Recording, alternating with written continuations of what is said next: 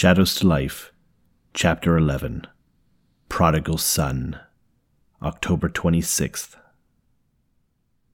The next morning, Damien's shoes clacked on the marble floor as he strode into the bank with as much confidence as he could muster. It was no easy task for him to do, without limping anyway, and he did it despite his doctor's warning to keep weight off his injured leg. There just wasn't a whole lot to gain by advertising weakness he thought, especially given the location. A limping stride wouldn't exactly exude strength as he desired. Quite the opposite, really. Besides, the injury seemed to be healing nicely. Disturbingly fast, in fact. Troubling only because Damien knew of no powers that siphons possessed for healing. Nothing like the abilities which Daniel had displayed during their fight and certainly nothing that would virtually heal a shattered femur in three weeks. Upon questioning Leech, his shadow had informed him that indeed only vassals had powers of healing, and that whatever Daniel had done probably had a side effect of healing Damien's leg as well. Given the choice, however, Damien would have much rather kept the messed up leg. As Damien crossed the foyer, he could see Frank, sitting at his desk as usual. He looked eager to talk. Perhaps he was happy to have an interruption in his otherwise boring day. That, or he'd finally had a chance to catch up on comics and wanted to chat about them. Frank seemed to shoot Damien a cocky grin, and Damien decided that was probably it. Frank had caught up and surpassed him after all the time he'd spent in the hospital. The jerk probably heard about his injury and now wanted to rub his face in spoilers after he'd blackmailed Frank to use the bathroom the last time he was here. Sorry, buddy. Not today. Damien gave Frank a friendly salute and then swept past the desk towards the elevator. Even if Damien didn't mind the spoilers, which of course he did, lingering to talk wasn't worth the extra strain on his leg.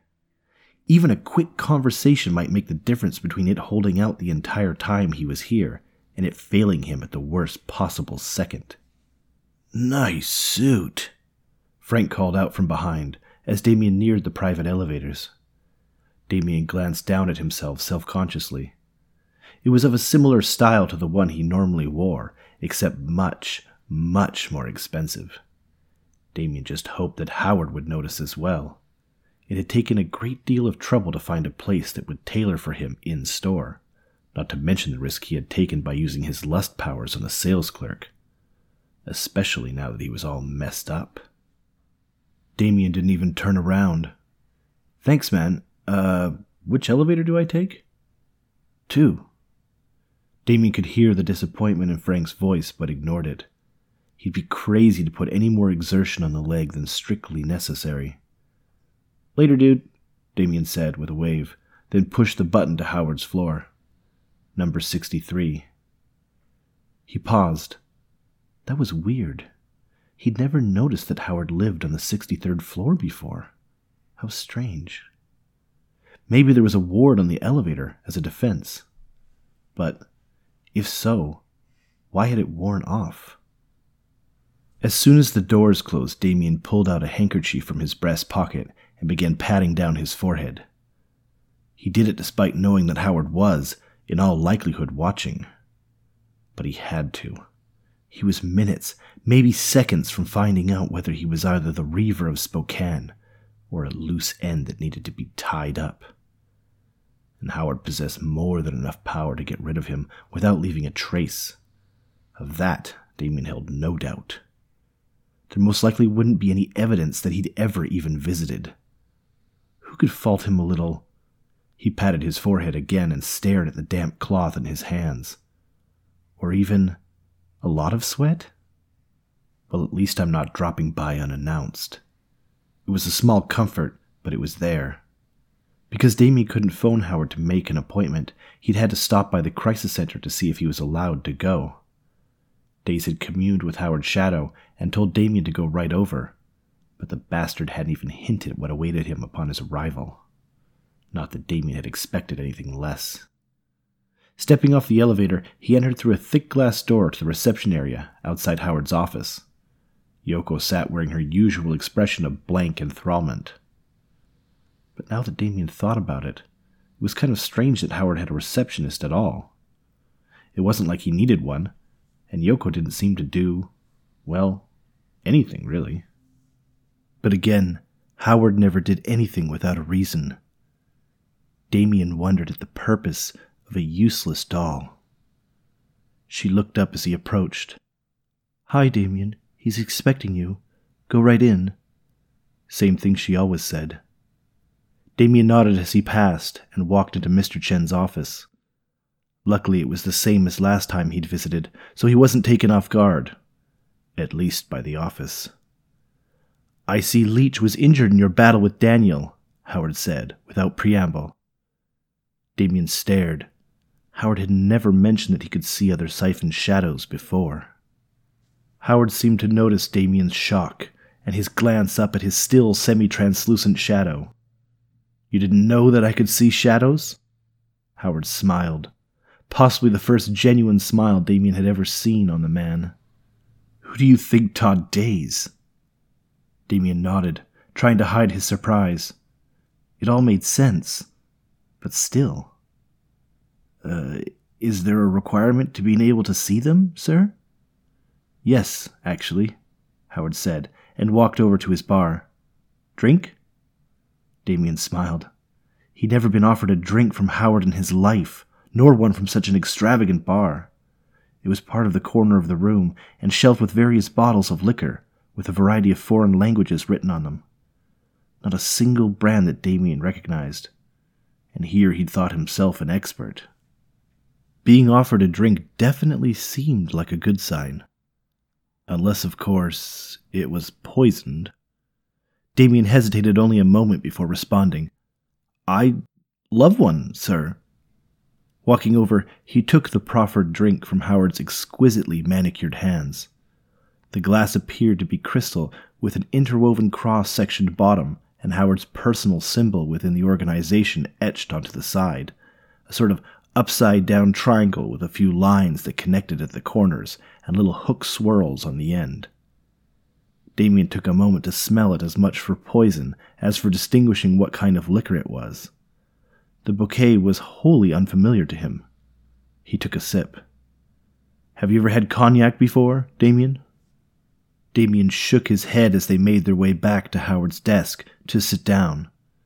The dark amber liquid burned his throat, leaving an aftertaste of fruit, spices, and wood. Damien had no idea whether the especially strong drink was supposed to be good or not, but given Howard's taste, he thought he could at least guess at the price. No, sir, never, Damien chuckled. I had you pegged at a whiskey man, actually. Damien winced inwardly. Why had he said that? Something about Mr. Chen's manner had made him more comfortable than normal. Howard chuckled. As a matter of fact, I normally do drink whiskey, actually. Howard nodded approvingly. But this is cause for celebration. You've done the organization a very important service. Damien blushed. The praise was almost too much, not to mention rather unexpected, given their history. Thank you, sir. I've worked hard to come this far, Damien said earnestly. He stared down at his feet, not knowing what else to say. That you have. Damien looked up to find Howard regarding him with a puzzled expression. The only thing I don't understand is why you didn't use Scratch. Use her? For what, sir? As whatever. A human shield, fodder, a sacrificial lamb. Again, Damien only hesitated a moment.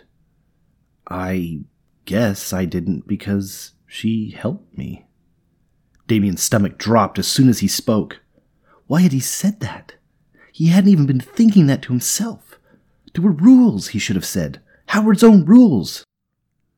Looks like Howard put something in your drink. Howard frowned. Because she helped you. Damien pulled out his handkerchief and wiped his forehead. The room suddenly felt smaller than when he'd first walked in. Well, and it's against the rules to kill a fellow siphon, right? It had taken every bit of will Damien could muster just to tell that lie. The expression on Howard's face changed from a frown to a more puzzled look, and he tilted his head to the side, as if examining a math puzzle on Damien's face. The seconds stretched interminably, almost a punishment on their own, each moment worse than the time Damien stuck his hand into boiling water to prove his loyalty to the organization.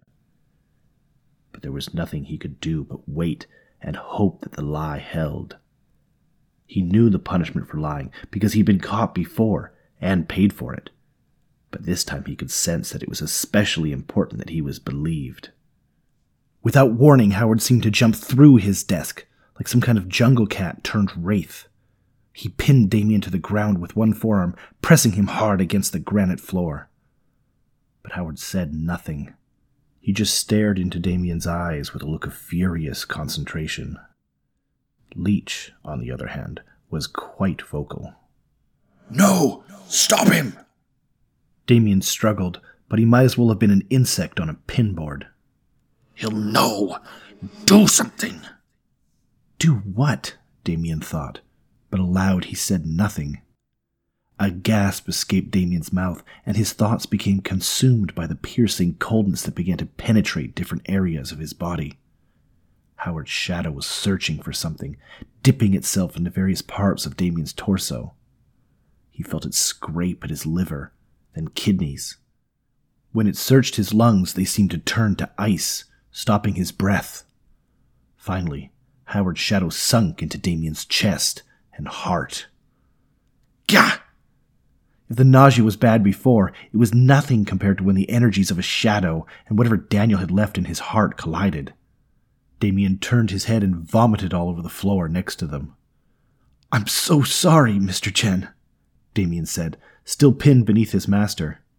I'll clean it up right away. But Howard didn't answer. He just stood up and looked down at Damien with a cold, unreadable stare. You stupid boy. Damien didn't know what Howard was referring to specifically, but it sure didn't sound good. I'm so sorry, he said again. It's too late. I don't need an assassin with a conscience any more than I need a lawyer with one. You can forget about becoming Reaver. The organization would never allow a tainted one to receive such a title, even if it wasn't their fault, he added. Out of nowhere, a small knife appeared in Howard's hand like a magician might produce a card. The blade was green like rusted brass, and the handle was a simple silver with runes carved along the side in red. It looked beyond ancient. Damien felt powerful, scratchy waves of energy buffeting against him, emanating from the blade. That's Kaiser. Run while you still can. Damien shook his head at Leech. He'd never get away by running. Howard had full control of the elevators. There were only two choices fight or bargain. M- M- Mr. Chen, if you must kill me, then you must, but. Damien held his hands up like Howard held a gun on him. Is there no way to get rid of what Daniel did to me? Howard stared an entire lifetime at Damien, taking away a year for every second as he debated Damien's existence, as he measured Damien's worth. Finally, Damien couldn't take it any longer. If there is a way of getting rid of whatever that asshole did to me, then I'll do it, or die trying, he added, and got up to his knees, clasping his hands tightly together. Sir, you know I'm loyal to you. I'll do whatever it takes. He lowered his hands and bared his throat in submission. You stupid fool. But Howard didn't do anything. And though his hand didn't move either, Kaiser disappeared as quickly as it had come forth. Fine, but if you fail, you might as well come straight here or just kill yourself. There is nowhere on this planet that you can hide from me. Damien swallowed and licked his lips. What do I have to do? Howard walked over to his desk and began typing on his computer. Moments later, a single sheet of paper printed out, and Howard handed it to Damien. It just had a single name and address printed on it Jillian, 1065 Georgia Street, Vancouver. You'll kill this vassal and have Leech feed on her fear and essence. Should you succeed, the spirit of this particular vassal should give Leech what he needs to banish Daniel's curse from your heart. Damien folded the paper and put it into his breast pocket. Sir, I'll do this. I promise. Howard's smile didn't reach his eyes. You have 13 days. Thanks so much for listening to another episode of Shadows to Life. Follow me on Twitter at Rob V. Johnson to find out when the latest episodes go live, interact with me, and hear about any contests we might be doing. See you next time.